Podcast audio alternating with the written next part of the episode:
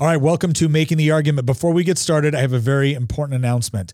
We have a brand new deal with goodranchers.com. That's right. If you go on to Good Ranchers and you use promo code Nick and you sign up for one of their subscriptions, you're not only going to get $15 off, but do you remember the old deal where you got two pounds of ground beef with each order?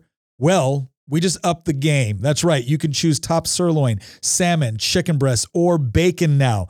Every single order you get on that subscription is going to come with free top sirloin, salmon, chicken breast, or bacon. You get to choose which one if you use promo code Nick. And again, $15 off on top of that. That's a savings of $480 in meat by signing up for one of those subscriptions. Not to mention the fact that if you are looking for a gift for someone that is impossible to shop for, you can go on to goodranchers.com and get one of their brand new gift boxes. Now, this is a limited time only offer. It's part of their overall Black Friday special. So go on to goodranchers.com to get more details. Sign up for promo code Nick in order to get that deal, and let's get on with the show. Hi, this is Nick Freitas, and welcome back to Making the Argument. We have a special episode for you today. I have my beautiful wife, Tina, with me. And uh, we, you know, we get a lot of questions, being, you know, obviously involved in politics, our, our time in the military, and so we, we get a lot of questions on on what it's like to be a, a couple, whether it was in the military or in politics. And then we also get just a, a lot of you know questions about you know who we are, what do we like, funny stories, and so we thought this would be a great time to just kind of introduce ourselves and, and answer some of those questions that we commonly get. And so the first one, I guess the first one we'll start off with is how we met. Um, and, and here's the, the first thing you need to know about this is that a lot of times people get this idea that I'm kind of the, uh, I don't know, the upfront, blunt, you know, I'll, I'll, say things that no one else will say. Here's what you need to understand first of that. I'm the nice one. I'm the nice one. Wait a minute. No, no, no, no. Anytime you hear me say something like truly controversial, she thinks it was weak. Like I, I should have, I really should have doubled down. So, and that's, and it's, it's been this way since yeah. high school. But we met our freshman year of high school. It was a very, very small school. We had a graduating class. Like 27. Of, yeah, 27. But um, yeah, I first remembered when I was sitting in the class, I could take you back to the classroom, take you back to the desk. When Tina walked in freshman year, and I remember thinking to myself, well, that's never going to happen. I don't even remember meeting Nick our freshman year, so. Isn't that like that's just me? I'm just that was a joke. Yeah, but you know what? You married me. So, yeah, I did. Yeah. but um, yeah, so we we met in high school, and uh, we didn't date until our senior year. Well, you, you know, you say we met in in ninth grade, but our very yeah. first conversation. Yeah. That's we, what I remember. I don't remember like walking into a class. We were on and, like a school trip. Yeah, we went to the lake. Yeah. And we went to this Christian school where, you know, you all the girls had to wear t-shirts over their swimsuits and we were all yeah. running around, you know, playing with the football, jumping in the water and everything mm. else and Nick and I got into some kind of conversation. Mm-hmm. It was pretty intense cuz uh, we we re- realized that we were both conservatives and uh, you know liberty loving people, but we really needed to hash out which one of us was more conservative than the other, mm-hmm. more you know yeah. liberty minded than the other, and so uh, and that was a heated no. Yeah, I did. Uh, I don't think so. This, okay, so we still haven't quite gotten this one answered. I would say. Uh, but that's okay. You know, we got the rest of our lives to figure this out. Yeah. So we we started, we started dating our senior year, and then I went off to basic training. And I remember when I went off to basic training because I, I already knew I was like, I don't know, like hitting way above my weight. And so I just figured I'm going to go off to basic training. And it's going to be like every other girlfriend that everybody. I mean, there's songs written about this in the military. When you're running in cadence Jody. in the military, anybody, yeah, anybody, Jody. Who, if you're if you're familiar with the military, you know who Jody is. Jody is that guy that steals your girlfriend when you're in basic training. Yeah. And so I just assumed that was going to happen. So I'm trying to play it cool. And as and as I'm like, going off, like, do you not know me at all? Well, I, I, I just I was planning for the worst. So when I went off to underestimated basic, my feelings for him. When I went off to basic training, I'm saying, look, I'm going to be in basic training. Clearly, I'm not dating anyone while I'm there. But you know, if you want to date other people, I, I get it. And again, I really, really did not want her to date other people. Um, in fact, I, my best friend was like watching out to see if she was dating other people. Oh yeah, Eric Ewing had no, my back. I, I remember that. Yeah. He showed up one day. Uh, our home uh, yeah. was being sold. I was my parents' home was being sold, and so we moved into this little apartment while the home was being sold. Yeah. And uh, Eric saw my truck. I had a little purple truck. Yeah. And he saw my truck at this apartment and he goes and knocks on the door like he caught me or something. Yeah. And I answer the door. I think I'm like in my jammies or something. And Yeah. he's like, Hi, Tina. What are you doing here? And uh, I'm like. I live here, Eric, with my parents. You remember my parents? Yeah. And uh, so, okay, so he couldn't catch me, so that was good oh, a likely story. nothing happened, you know. No, I know. So- no, no. She she was she was great. She was she was. Well, you know what I was doing every single day. Yeah, you did. Every single day, I was writing letters to Nick She did. because I was just so. I was so in love. Every day wrote me a letter in basic training. Yeah. But yeah, but I again shout out to my boy Eric, Okay, but but the best man, godfather to my he children. went off to. Okay, I got to tell this story. Uh-huh. You went off to basic training, and he had never told me he loved me yet. That's true. And I knew I loved him, but I had this personal rule that I'm not going to say it first because Mm-hmm. I want to know he really meant it and he's not just trying to respond to me. Mhm. And so I was waiting, and uh, man, I knew I loved him so early. And I just waited. What's not the love? Definitely not that. but I knew, I mean, I just knew. And uh, it wasn't until he graduated from basic training and I flew out there, and after I had written him Yeah. you know, every single day. He finally told me he loved me. I know on the banks of the Chattahoochee. You did. It was really let's, romantic. let's let's hear it for Alan Jackson. Let's hear it for Alan well, his whole family was there, Yeah. so we had to like go take weren't, a like, right walk there. so that we could be alone. But yeah, and then we yeah we ended up getting married. I, I proposed to you over the phone. Well, actually, I tried to propose. Yeah, that propose. was really slick. I, yeah, it was pretty. I'm kind of a romantic. No, it's like I had to go. So I, I get to I get through basic. I get through airborne school. I get to the 82nd Airborne Division, Mm-hmm. and I remember I, I called up both your dads and and and, I have two dads. and both your moms. Yeah. So I called them both. I called them all up, asked permission, the whole deal, and then I I get. Hold on. I guess I should caveat. I have two dads and two moms. Yeah. I uh, come from a family of divorce. I don't just have two dads. Yeah, no, yeah, yeah. I guess you do have to clarify. You do have to nowadays. clarify that. Um, so yeah, I called up, got permission, did the did the appropriate thing. You know, young men out there, if you if you don't believe in asking the father for permission, now again, if the father's just a jerk or whatnot, maybe, but you got to ask the father permission. And as and as a father of two girls now, I believe this even more. But I asked permission, and then I had told um, Tina's mom, Joy, and I had told one of her best friends, Angie, that I, I had set it up to where I was going to propose like over the radio because I was in North Carolina, you were in Chico, California, Yeah. Now, okay. and then it Proposing never. over the radio is a little bit, you know. What- it's better But- than just. Okay, yeah, it is. Your options are extremely limited because he was at the 82nd Airborne and they had block leave twice a year. Mm-hmm. Yeah. And that was it. It's not like he could jump on a plane and come out here. He literally was on DRF statuses hmm rotating through and could not leave Yeah. uh, because they could be called up. They were a rapid deployment Yeah, yeah. force. And so uh, he had to work with what he had, What uh, was- which was some funky radio station and So they stayed up all night listening to the radio, and it never came on. Well, and I had worked all day. I was so tired, and I'm going. I'm just going to bed. and then I was supposed to call, and I fell asleep because I had been working all day. because I didn't know. I'm like, why do they have the radio out? I had no Yeah, idea. I'm yeah. just like, this is weird It's not behavior. 1946. Why are we sitting here listening to the radio? yeah, yeah. So, anyways, I fell asleep, and then I woke up the next yeah. morning. He forgot to call and ask me to marry him. And then I woke up the next morning. and I said, "Your boyfriend's an idiot." And she was still asleep because we got a time difference between North Carolina and California. Yeah. And I said, "Will you marry me?" And she's like, "Are you serious?" Like she had like I woke her up.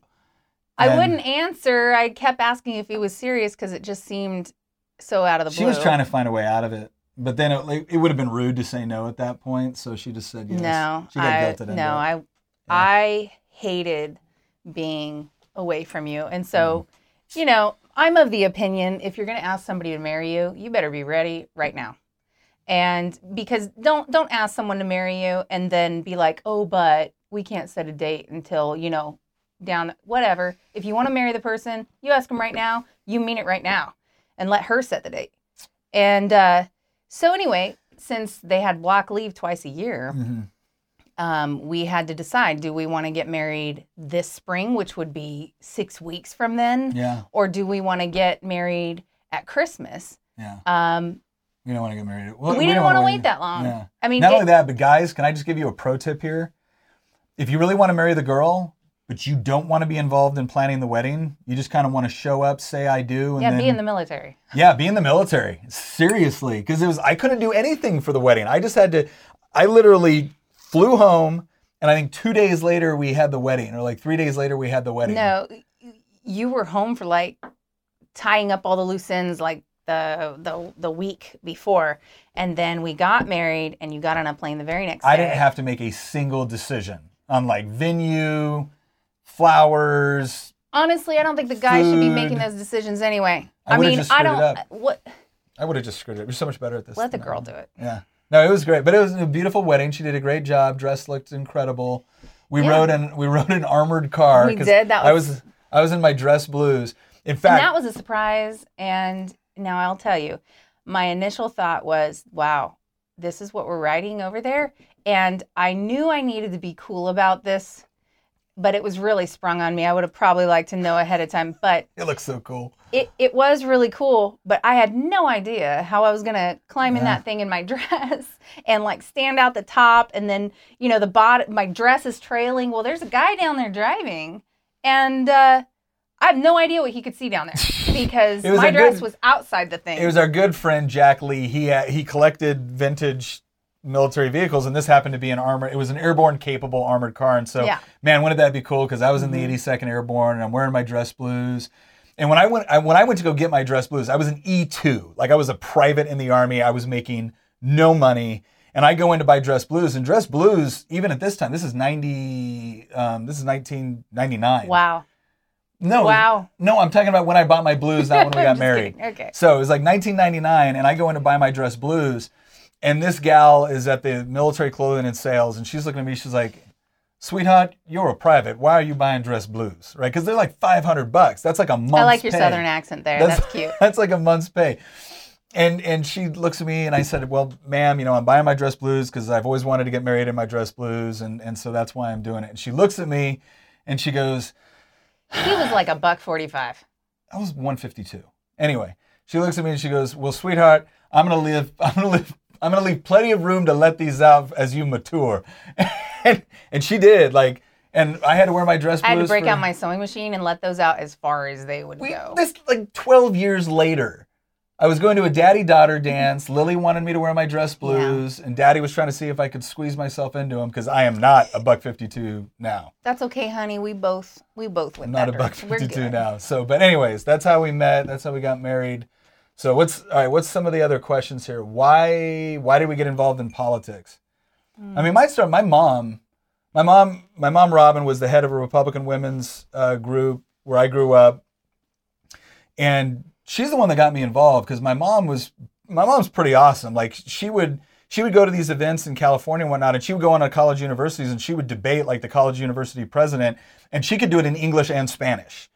And so I, I grew up watching my mom be involved and, and know why it was important, you know, and um, you know, single mom. She was a nurse. She was raising me and my brother. I'm actually the oldest of nine kids because my dad and my stepmom had seven more kids, so I'm the oldest of nine. But um, yeah, my my mom, I, I watched my mom do it, and she got me involved, and she had me knocking doors and all this other stuff, and uh, so that's that's what got me involved in it. Mm-hmm. Um, and I was always interested. I didn't think I was going to run for office because um, I wanted to be a soldier, so I joined. the Although military. I mean, didn't you our senior year of high school get you know most likely to become president of the United States or no. something? I got most likely to get a pro. No. Oh no, no. The most way they likely to it. win a Purple Heart. I was like, They you don't win a Purple Heart. win Heart. A Purple Heart. Yeah.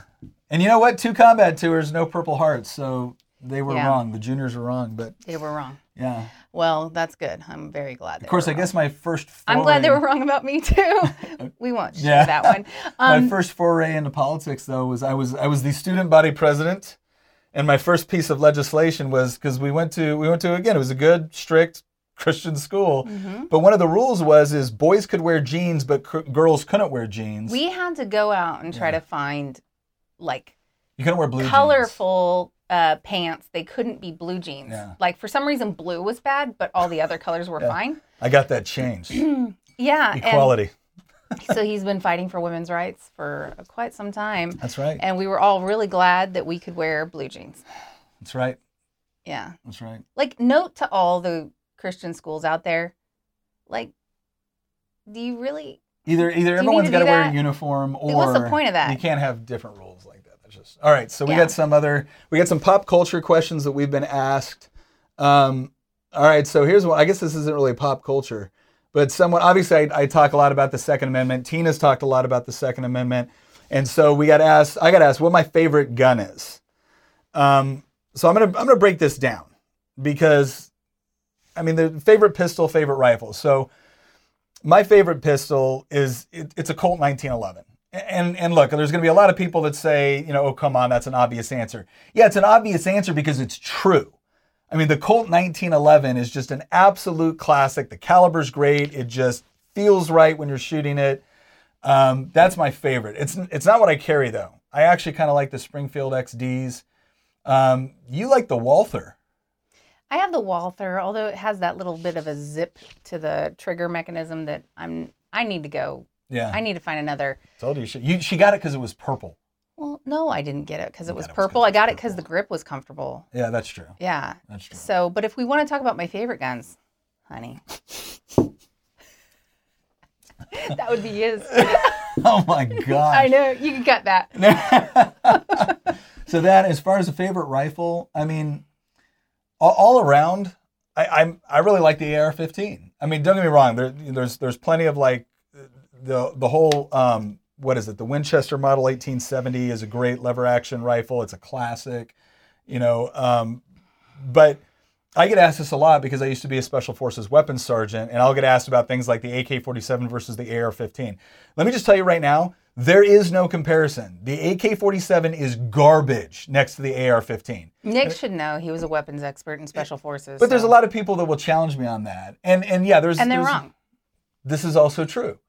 Right? But the AK-47, here's what the AK-47 is good for. If you want to take a rifle, leave it in the mud for a week, and then pick it up and shoot it, AK is pretty good. It's got a it's got a uh, gas piston system, but ergonomically, it's ergonomics suck on this thing, and let me tell you why.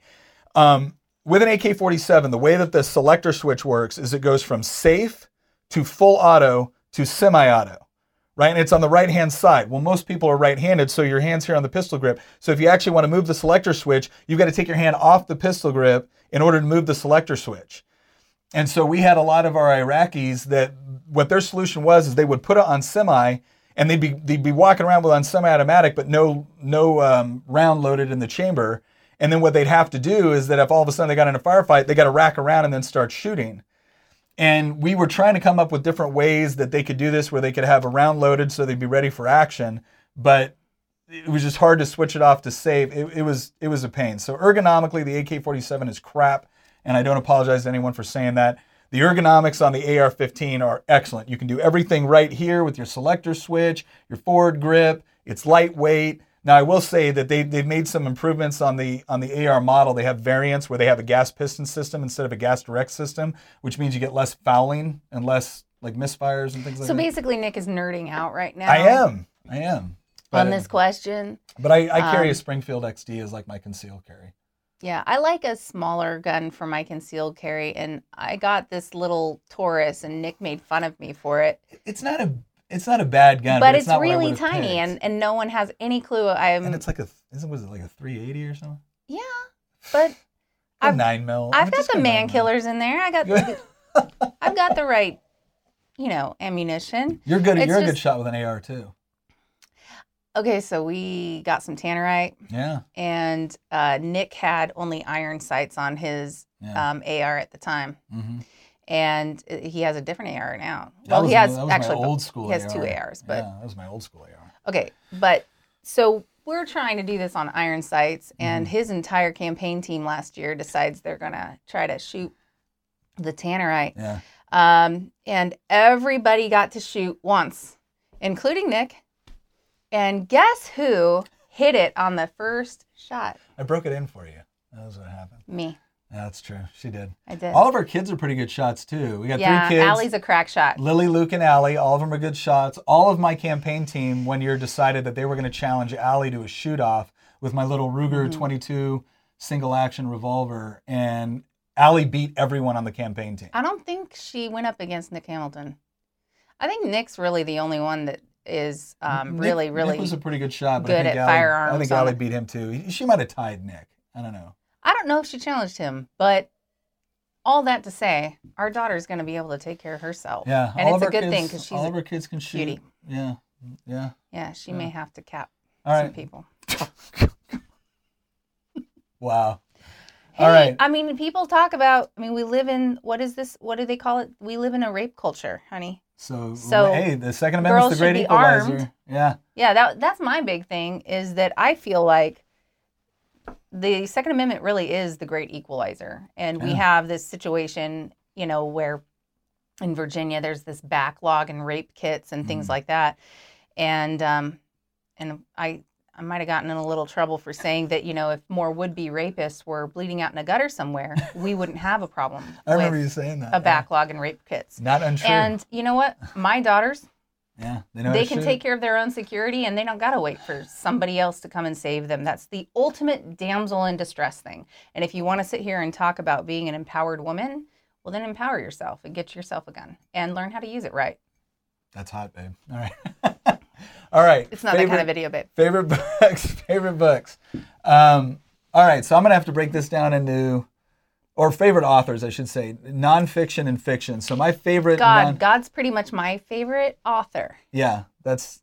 Well, that yes, that is the obvious. Okay, so out of the people, though, So out of yeah, out of people, out of people that are not God. Jane Austen. For nonfiction, I would agree with you.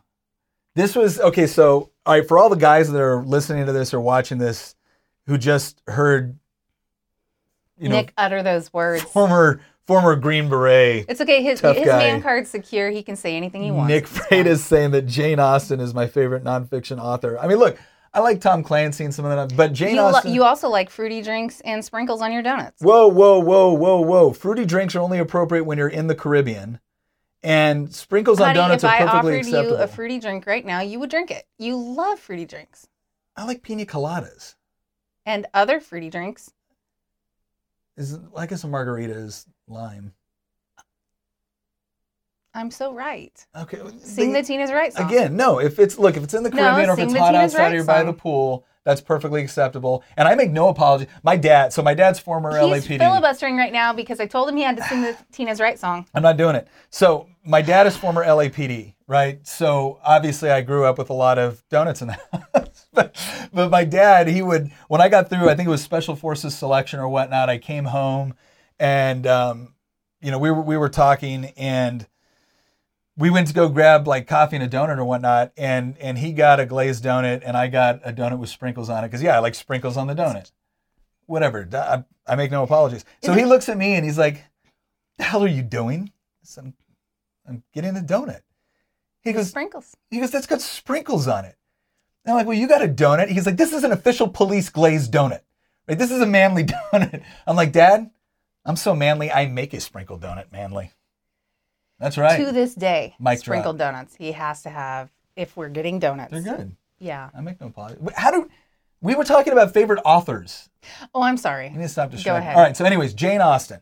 Now, for again, for all the guys that are going to criticize me for this, the first time I ever read a Jane Austen book, I was still in the military. I was deploying a lot, and Tina and I were, you know, finding ways to like stay connected while I was gone. Yeah. And we had our first daughter at that point, and um, we we we did this rule where whenever I went anywhere, we would pick a book to read, and the rule was it had to be a classic. It couldn't, you know, it had to be a classic. Couldn't be like a Danielle Steel novel or something like that. It had to be a classic. So I picked. Wouldn't read that crap anyway. I know. I picked. Um, what did I pick?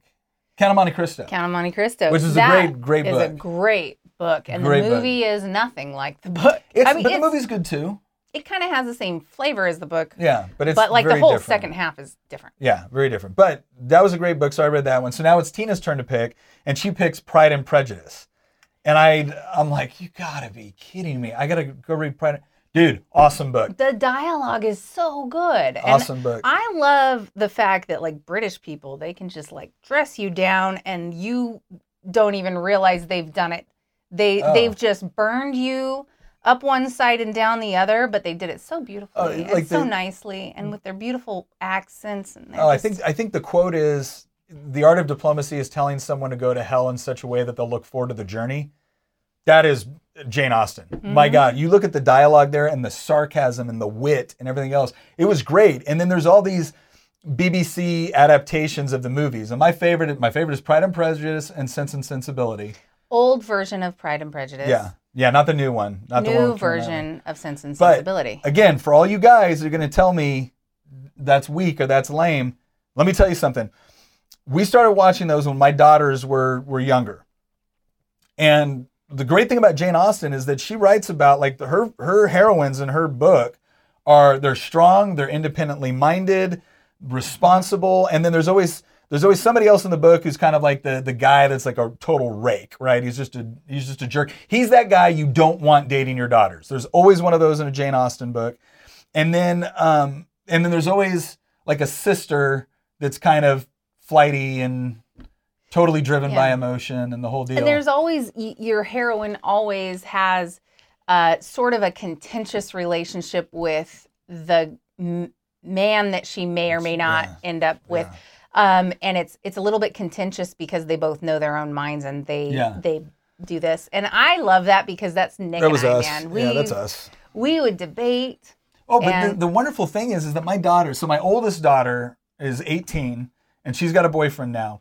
But when when a guy wanted to date my daughter, and she was at that age where where we were okay with dating, um, she told him. I didn't have to tell him. She told yeah. him you know, you can ask me out, that's great, but unless my father says it's okay, this ain't happening. and and it was and it was wonderful because my daughter is very strong, very independently minded, knows what she wants to do, knows what she believes. Um, but there was a, a, combination of things there. One, I always felt like as a father, it was my responsibility to do a couple of things. One is the way I treat my wife demonstrates to my kids, you know, both my son and my daughters, but demonstrates to my daughters how they should expect to be treated and then the way I interact with my with my daughters, right? And so Well, hold on. I I've got a caveat here. well, here. but let me let me get to the Jane Austen part first. But the other thing that I loved about it was ever since my ever since my daughters were like really little, we'd be watching Pride and Prejudice or something like that. And you know, one of the girls would kiss one of the guys or whatever it is, and Lily would look at me and like, Daddy, they're not even engaged. I'm like, I know, sweetheart. That's just horrible. You'd never want to do that. She goes, No, I wouldn't, Daddy. Did you and mommy kiss before you were engaged? You know what, sweetheart? Let's just watch the movie now. Let's not talk. Well, mm. but but no, it was one of those things where it was about it was about providing your kids with entertainment that reinforced certain values and doesn't and, completely offend every oh sensibility gosh, you might have. Every and, conservative sensibility, right? And and again, Jane Austen does a great job of that. She well, she writes really good characters because because including a bunch of gratuitous stuff and and language and everything else. Not in Jane it's Austen. lazy. It's yeah. just lazy writing. Yeah. If you if you can write a really good book without that stuff, you're a really good writer. Yeah. And but uh, I, it got me. Yeah. Not only that, but the other the other benefit of I was in a pub in Colorado Springs. I was working for a company out there, and I was there with a bunch of my SF buddies, and we're all in a pub, and it's trivia night, and we're not really playing. We're over we're over by the bar, but all, there's all these tables, and one of the questions that pops up on trivia night at this pub, while I'm surrounded by my, all my SF buddies, are name the Jane Austen books that don't have "and" in the title, and everyone's sitting there not paying attention. I walk over to this table full of women, and I said the answer is Mansfield Park, Emma, Northanger Abbey, and I was never here.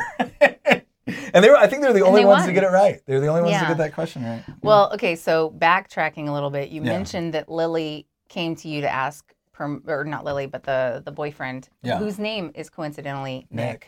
Nick.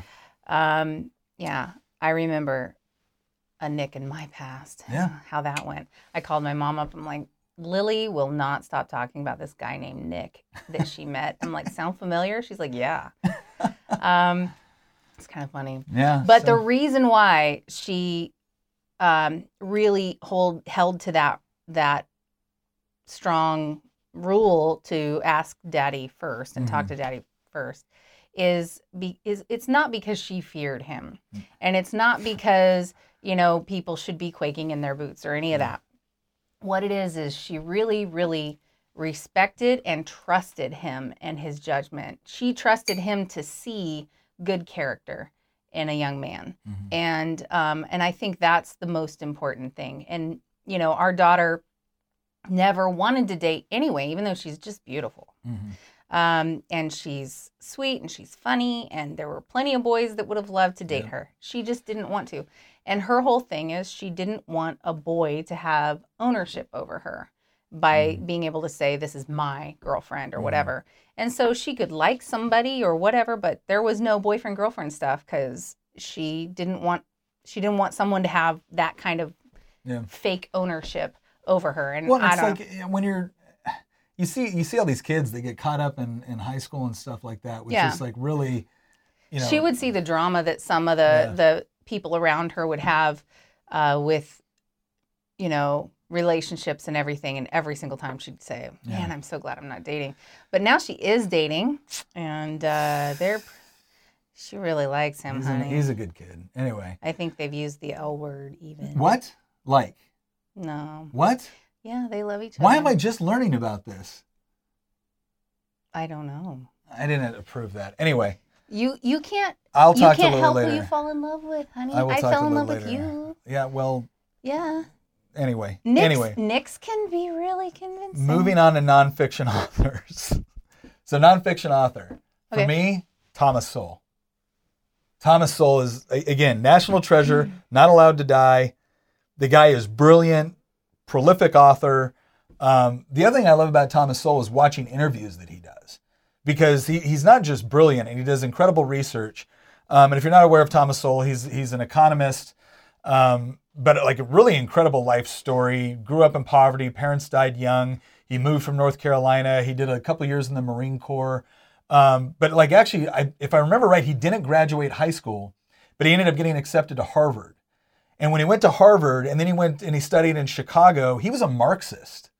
I mean, he was a straight up Marxist. And then one year working for the government as like an intern, summer internship, caused him to really challenge a lot of that. And now he's a very, very free market oriented economist. But the thing that's the reason why I think he's really interesting to read is because he talks about things in a way that is incredibly well researched, but he can explain complex economic principles to the mm-hmm. layman in a way that's not only easy to understand but actually entertaining. And also our kids' eighth grade curriculum. That's right. I made he my made them read basic economics.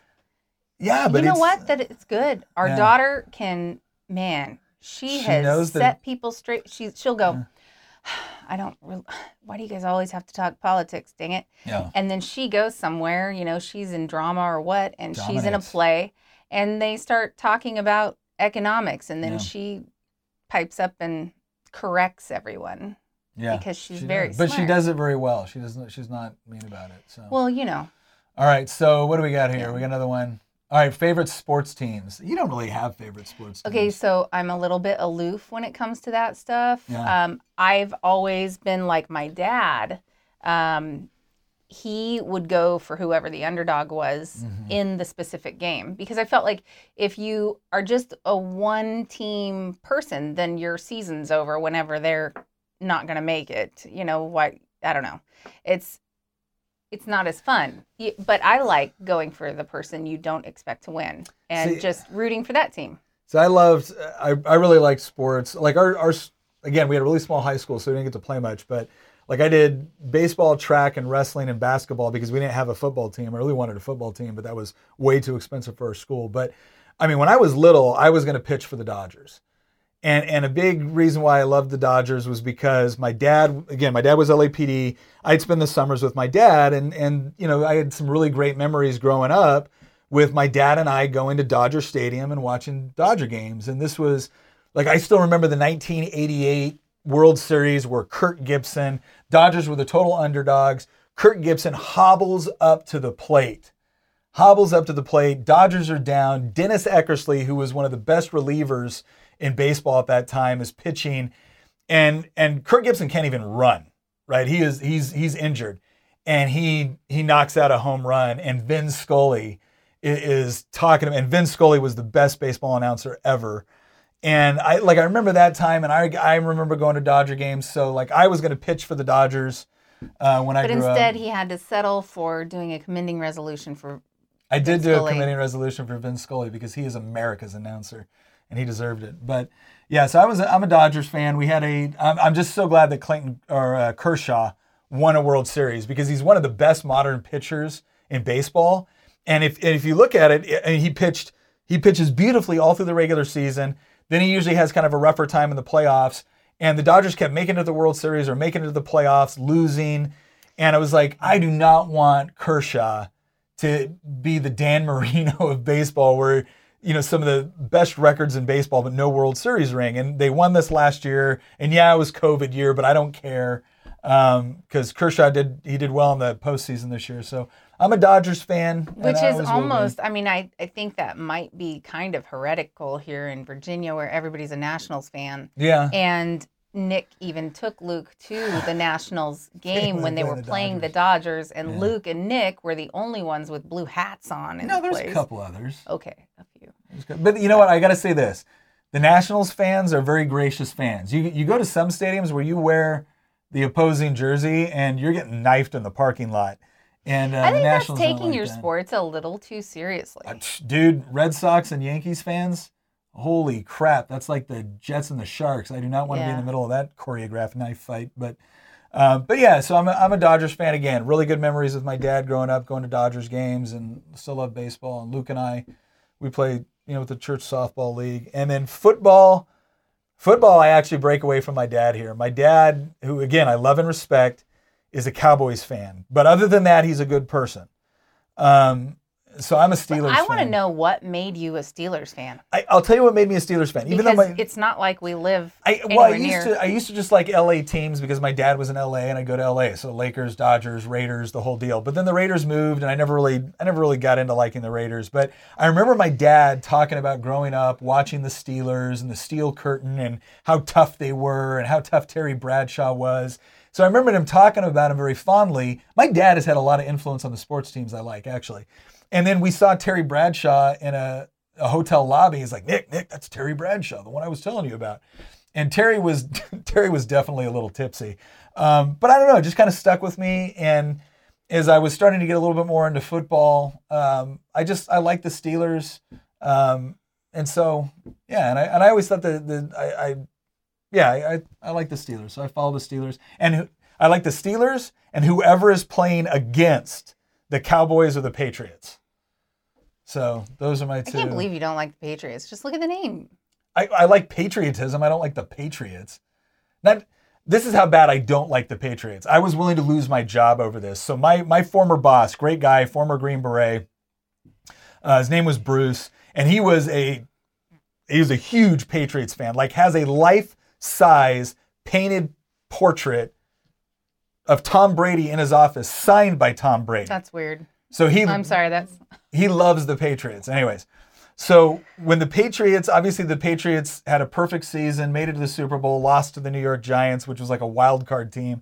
And then all of a sudden there was a rematch, right? And this was the Patriots' chance to get revenge on the Giants, revenge on Eli Manning. And so I'm watching the game, and sure enough, the Giants beat him again. And so I call up my boss and I leave a message for him and I just say, "Hey Bruce, I want to tell you congratulations. I know this this you know, you guys just might must feel really vindicated that, you know, the the Giants stole your perfect season from you. You went back to the Super Bowl and you beat them. Oh, oh wait. No you didn't. You lost again. You lost again to a team Things that you should have crushed. Your boss. Oh, it was it was totally worth it. Totally. And he didn't fire me because Bruce is a good sport, but I do think I got some crappy okay. assignments as a result. Next question. All Favorite actor not living? John Wayne. Oh, it's not even close. I grew up again because I thought hasn't John Wayne been canceled? Has he been canceled? John Wayne's never canceled. John Wayne is never canceled. No, I grew. Eh, one again, a big part of my growing up. You know, my dad and mom got divorced when I was young, and so, but both my grandparents lived really close to me up in Northern California, and so I'd go over to my my dad's folks, and we it was you know Papa Bill and and uh, and Grandma B, and I'd go over there, and Papa Bill and I would watch John Wayne marathons on TNT and USA, and I just I mean, I grew up watching John Wayne. I will say my favorite episode of I Love Lucy is the one where John Wayne had a cameo. Yeah. And uh, so I I I just almost said I love Lucy, but I do. I Yeah. love Lucille Ball. Yeah. She was, but it's not because I think she was a fabulous actor. I think that she was just really willing to poke fun at herself. She was a beautiful woman Yeah. who didn't mind looking not beautiful for funny, just Mm-hmm. to make things funny. And um, I like that. I like somebody that's so comfortable in their skin Yeah. that uh, they're willing to do that. Well, And uh, but man, that episode with her and John Wayne, and it was really cute. Well, I think I mean I, there's so many John Wayne movies I like, and but El Dorado, um, The shootist was really good. Shootist was not one of my favorites. It was it was good, but it was not one of my favorite. When I was little, I loved the Cowboys because it was a whole movie about John kids. Wayne taking a bunch of little kids on a cattle drive, and I'm sitting here going, "How awesome would this I want be?" John Wayne to take me on a cattle drive. but, but then it was sad because John. It was one of the movies John Wayne died in, and that's again the the rule I have is as a man I'm only allowed to cry under two circumstances: when a good fin- friend or family member dies, or if John Wayne dies in a movie. You can you can cry at that. There's no yeah, no it's lost, he, and he is held to that. I have seen Nick cry twice, and that's it. Eh. Um, and that was one was Papa Bill, and Yeah. the next one was Papa John, and that was Yeah. it. Um, I've seen him tear up over a over. Friends. Yeah. Uh, but that's it. But the uh, but yeah, the El Dorado and, and the funny story about El Dorado is when when in, in El Dorado, John Wayne plays this character called Cole Thornton, and Cole Thornton's a, a gunfighter, but he's like a gunfighter that sticks up for the the little guy and whatnot. And great cast in that one. James Caan was in it, really young James Caan. Um, but in that movie, his again, his name is Cole Thornton. And so when I was over in Iraq, because of the work we did as Green Berets, we do a lot of work by, through, and with. So we're constantly out, you know, working with different tribal leaders, working with different forces and whatnot. And so we don't always wear our name tapes. We would wear other name tapes.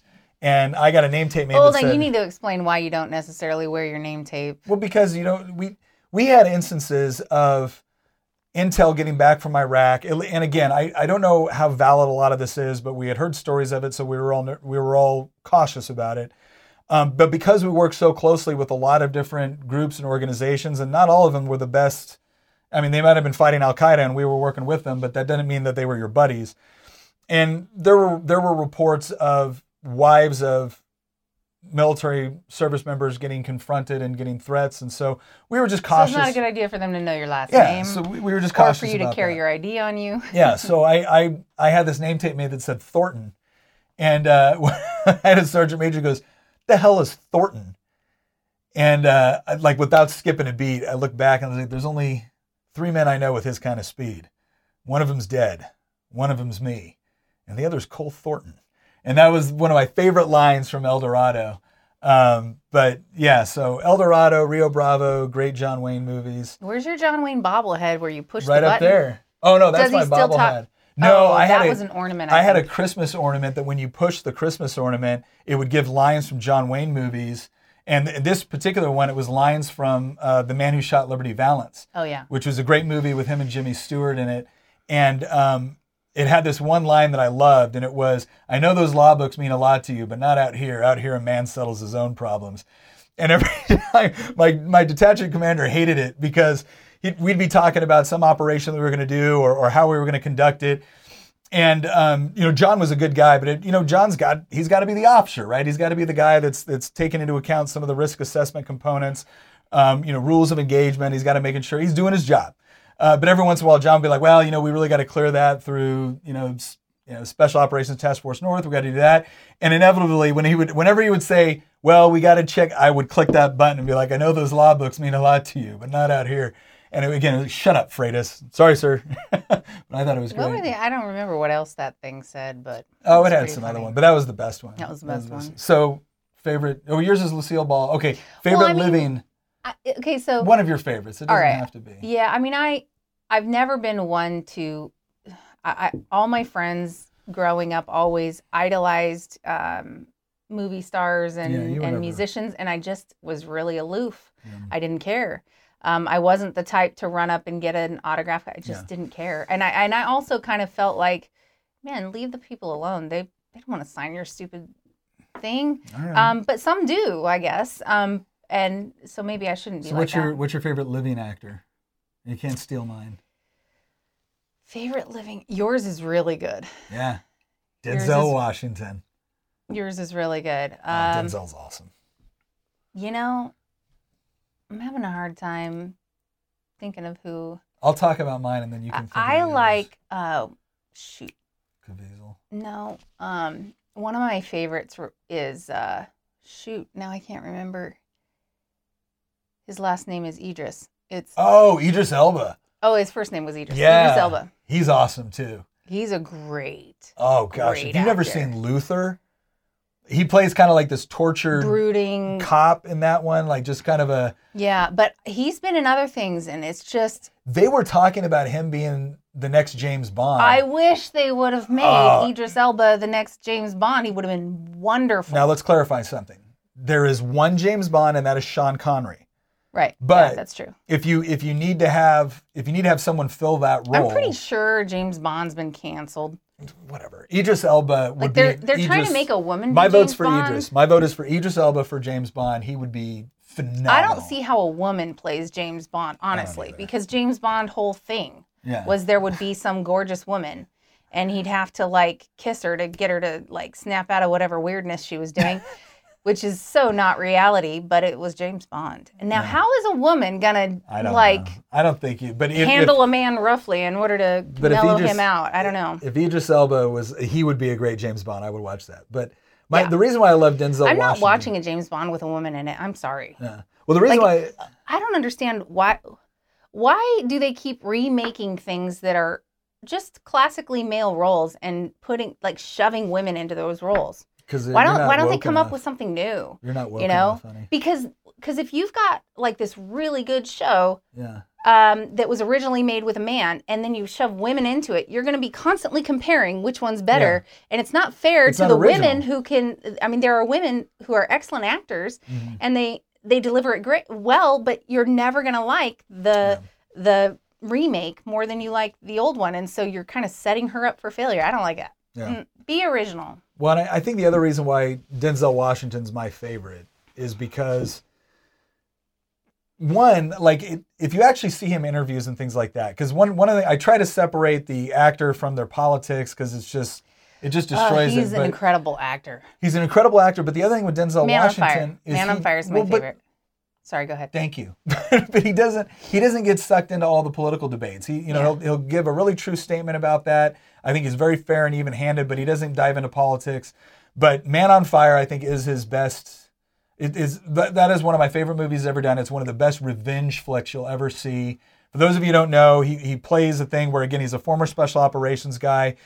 You know, he's he's dealing with alcoholism and some other struggles, a lot of guilt, and then he gets a job. Christopher Walken is in it too, and I love I love Chris Chris Walken, this great guy. He's he's good at what he does. Oh my gosh, actor. yeah. I know, right? I Yeah. can I can nail that accent. But Nick has actually. Okay, go ahead. but I'll Christopher Walken is is buddies. They're former special ops buddies, and he gets him a job as a bodyguard for this little girl in Mexico City, and then because stuff there have been happens kidnappings and, things like yeah. that. You don't- tell him the whole thing. I'm not gonna tell you the whole thing. Go It's get it. It's an old movie, but Man you on need to Fire. watch it. Man on Fire is good. great, and then the Equalizer. Although you've had friends call you up and be like, "You didn't know, you didn't tell me I was going to cry watching this movie." oh, it's it's a powerful. it'll movie. make a grown man cry. Denzel uh, Denzel just nails that role. Like I, Man on Fire is his best. So good. Equalizer is good too. Equalizer two wasn't as good as Equalizer one, but I thought they good. were both really good. I mean, it's Denzel, man. I mean, has he ever been in a bad movie? I can't. He, I think he just knows what to say yes to. You know, some of these actors, Yeah. they'll be in a movie, and I don't know if if they just didn't realize whoever they were working with wasn't going to produce a great movie or what. yeah. But man, they should be a little like they should be choosy. Well, you know, think the I think the other thing that it appeals to me about you know the, some of the movies he's been in and whatnot is it, it's the I look I'm a dude I like the kind of classic revenge flick because it's this whole idea that some sort of injustice has taken place and this guy is going to risk everything in order to correct that injustice to defend somebody that you know was Mhm. you know harmed or kidnapped or taken advantage of Yeah. and I do love a good movie that you know where where the bad guy who's just really terrible Yeah. really gets the comeuppance. I don't like this new thing they're doing where they try to make you really sympathetic to the bad guy. yeah I like the bad guy to be bad, and I like him to get his, you know? and I want the good guy to be good. And I don't mind if the good guy has some failings here and there, and that's fine with me. But don't you dare try to make me feel sympathy Yeah. for someone that hurts little children or someone that, you know, hurts women or hurts other people or hurts the elderly. You know, Yeah. Eh, some of these, they try to give you enough backstory so that you feel bad for however they were raised. And I'm just going, Yeah, no, you heard a at kid. Some point you choose who you're going to be, and I'm not going to blame someone else for you to let you off the hook. All right. Here. Oh, here's a favorite one for you. Hold on though, no, I need to say Oh, okay. you Sorry. started to do the Christopher Walken impression, Yeah. And I'm telling you, Nick can do some amazing accents. He's so good, and he used to be. We used to throw out accents to him and make him. Well, we were playing a Speaking of- game, and like the the way he we had to explain how electricity works. in different accents. but then switch accents for each uh each one and and there were a lot of different accents but christopher walken is just the best and it is. in fact in he's in the virginia house of delegates as you know Yeah. and there is he he wanted to submit a bill um and Yeah. it has to do with uh, money that virginia sets aside for uh Hollywood. hollywood it's like five million dollars or I think something it's ten actually. It's a ten million dollar tax credit. So it's a tax credit. So like basically it's come here and uh, do your movie here Yeah. and we'll give you this tax credit. And you know, we don't like carve outs. We want everybody to I mean, if you're gonna cut some taxes, cut it on cut the people all. who actually live here. Hello. Um, and so he was going to do introduce a bill getting rid of that As Uh, Christopher Walken. as Christopher Walken. He was going to t- yeah. it I might still be- do that. I Who think knows? he I think he needs it. I think Virginia needs to hear They need Chris on the floor discussing why yeah. you shouldn't make special carve outs for Hollywood. They don't need them. The bad. Like He's so good. He's so good I, think- I think that would, speech would go viral. I think it's- All right. Yeah. Wait, here we got. Okay, we got. Oh, Tina, you're gonna love this one. Yeah. Most embarrassing moments. Yes. For most me? Most embarrassing moments. Well, well, I know you want to talk about Oh yeah. my most embarrassing. Do I have a picture in here? I will. Um. So cool. Nick was Nutters the squirrel. It was seventh grade play. Oh my gosh, that's even worse. I thought you were seven in the play. Oh my god. and he says he was in seventh grade. Okay, was- he was wearing tights. Your dad has sent me the picture. I know. Oh, my dad loves this. My this is like my favorite, or this is my dad's favorite way to embarrass his son is. And, and I was like, look, I'm gonna I'm gonna you know I'm gonna be in a play. I got cast how I got cast. I didn't. I, mm-hmm. I don't know. I thought I was. I don't know. I thought like being in the drama team would be a good way to meet girls. I don't know. Yeah. but not as Nutters the squirrel. Not a uh, not a dynamic role for Yeah. not a dynamic lead man. I've role. had many embarrassing moments, uh, so I'm not sure I can really. Oh yeah, way to cop out. Well, I mean, Well, I know I know your most embarrassing moment. what's that? It's when you signed me up. oh my gosh. You signed me. So we're on a cruise ship. We're on a cruise. We hadn't been. this was my fault. this everybody. is totally her fault. We're we're on a cruise, and um, I'm, I can't remember what I was doing. I was like by the pool or something like that. He was off somewhere, but they had made an announcement Yeah. that they were about to have a hairy chess contest. And let me tell you, Nick can win a hairy chess contest. I'm this Port- man, I'm Portuguese. he Portuguese, has man. got like a coat, You don't. You don't. uh, Hunting trophy is better, hunting trophy. yeah, Yeah, yeah. there's nothing like it's just it's all here, just like a man should have. There you we know, go. Right. I, I feel like a man should have a hairy chest. I'm not Totally like into agree. the whole like shaving your chest thing. you Mm, can do that if you're spiky. swimming. That's it. But I don't know. I just feel like no, a man should have a hairy chest. she signs chest. me up for this hairy chest competition on I this did cruise. because I knew he would win. I'm like, you go Well, and you win this But, thing. but here's the deal. I'm competitive. I did not know. Okay, we don't.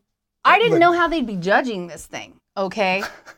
There's a lot more hands-on than we expected in the judging phase. Oh yeah, I've never seen so many people just. Mm-mm. Anyway. Okay, and so, but he did win. Oh no, I didn't win.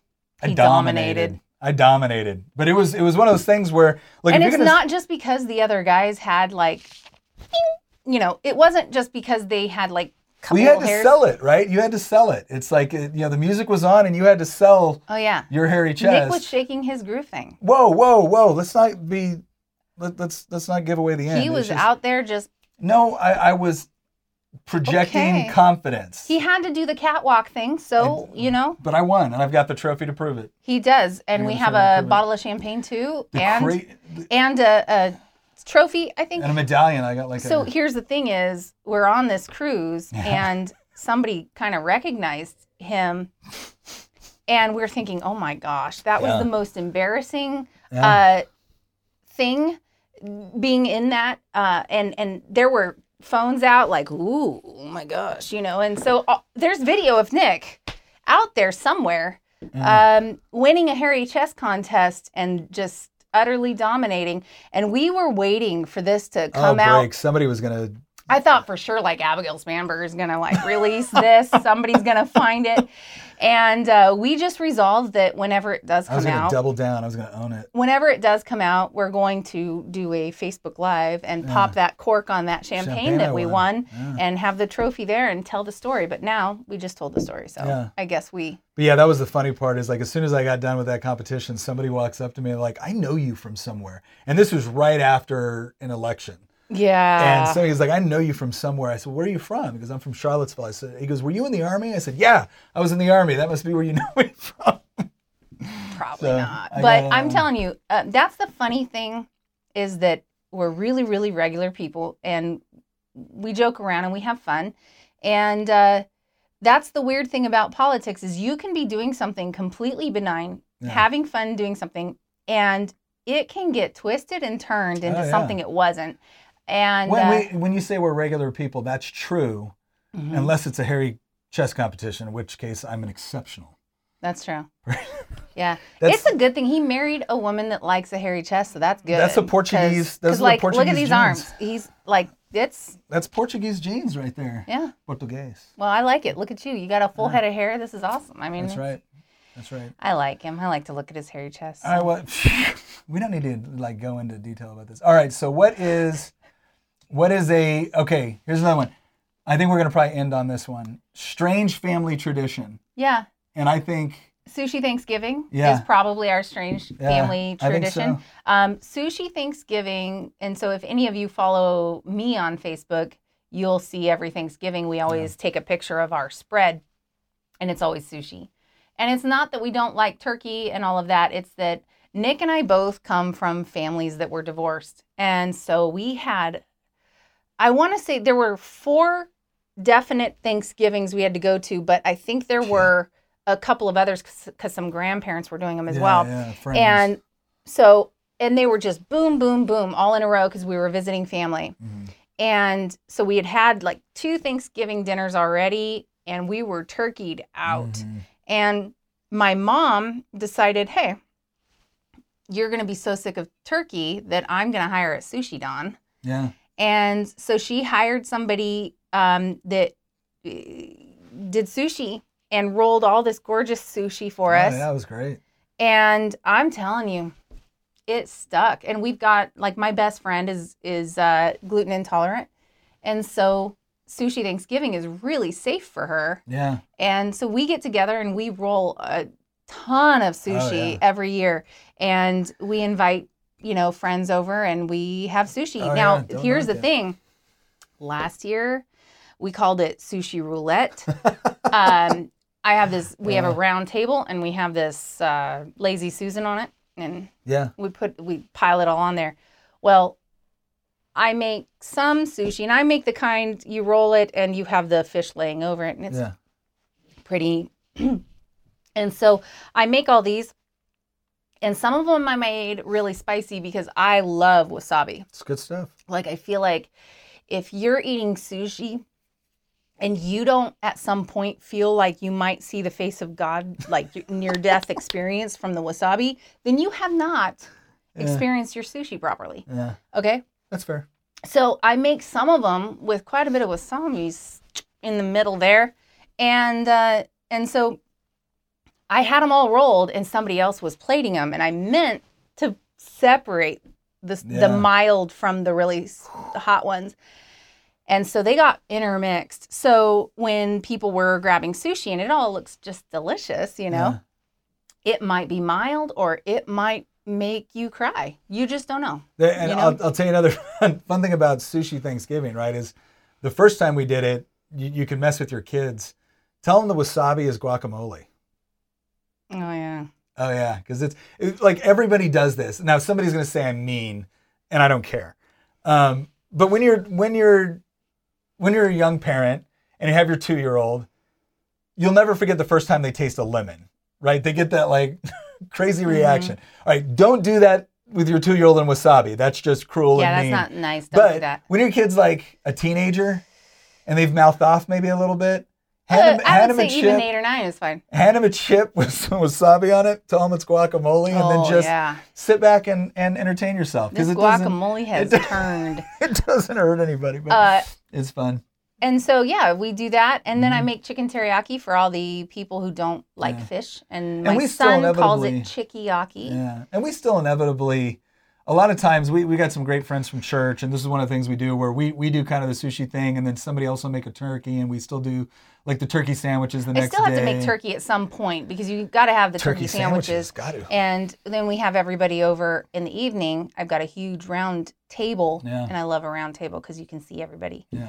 Um, but that's when we play uh, Texas Hold'em. Nickel dime quarter Texas Hold'em. And Luke, my son's my been cleaning house. Like three Thanksgivings in a row. He's crushed it. Yeah. It's winner yeah. take all, isn't it? Yeah. And so, and That's it's right, not very like much. Life. It's like a five dollar buy-in. It's yeah, nothing major. oh, but uh, it's but, huge to him. Like at the end of the night, he's got like fifty bucks. Oh, it's a lot of money if you've got a bunch of people playing. Yeah. And so then we usually do uh, sushi round two. Yeah. Um, with that because sushi doesn't really stick with you that long. Well, Thanksgiving is also kind of like a no food three coma. day Thanksgiving is kind of like a three day yeah successive thing. Well, I used to make Thanksgiving dinner, and then the very next morning it was biscuits, biscuits and gravy and in the morning. Oh my gosh! Yeah. And uh, and then turkey sandwiches for days afterwards. Yeah. It's great. Yeah. Well. Well, there you go. Now you know a little bit more about myself and yeah. uh, now Tina. that we've bored you to death. Yeah. Now that you're at this point, you're like you've already checked out. Like you checked out at minute ten after I got done explaining why John Wayne was awesome. Yeah, I think we've been talking for like a long time. It's been a while. But anyway, we just wanted to take an opportunity, introduce you a little bit. Of, I mean, we talk about a lot of issues on this, and every once in a while, I think it's important that you just, hey, you know, a little bit about where this is coming from and, uh, you know, why we've come to the beliefs that we have and, and uh, the different experiences. And so, you know, we like an opportunity to be able to uh, relate with the audience a little bit. Or for those of you who are Cowboys fans, you've now unsubscribed from all my channels. Mm-hmm and you know and what? That's fine know, because I don't you... like the Cowboys, and I'm not going to apologize for that. Cowboys and, in real life, good. Cowboy football team, no.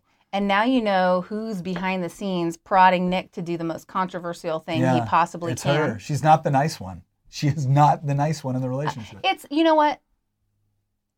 We okay, I'm nice. I just think some people have it coming. you know? All right, listen. Uh, first of all, I want to thank everybody too. We're about to hit our this is our 49th episode. We're about to hit our 50th episode. The the we've gotten a this last month was our best month ever on this podcast. So I, I want to thank you all so much for liking, for sharing, for writing us a review. Uh, continue to do it, right? If, if you if you like the arguments, if you like the content that you're seeing, you know, we have to be able to engage in the culture in order to, to be relevant, to fight back against some of the things that we see. And, and the more the more users we get, the more followers we get, the better opportunity we have to be able to set up alternative ways to get this out to you. So if we do ever come up against a day where Facebook tries to shut us down or YouTube tries to shut us down. We want to be able to have our own servers. We want to be able to have our own mechanisms to be able to continue to make the argument for the things that we believe, the things that we cherish, and the things that are worth fighting for. So please consider to, you know, like, review, and share this content. But once again, I'm Nick Freitas, I'm my Tina wife Freitas. Tina. Thank you again for watching, making the argument, and we will see you next time.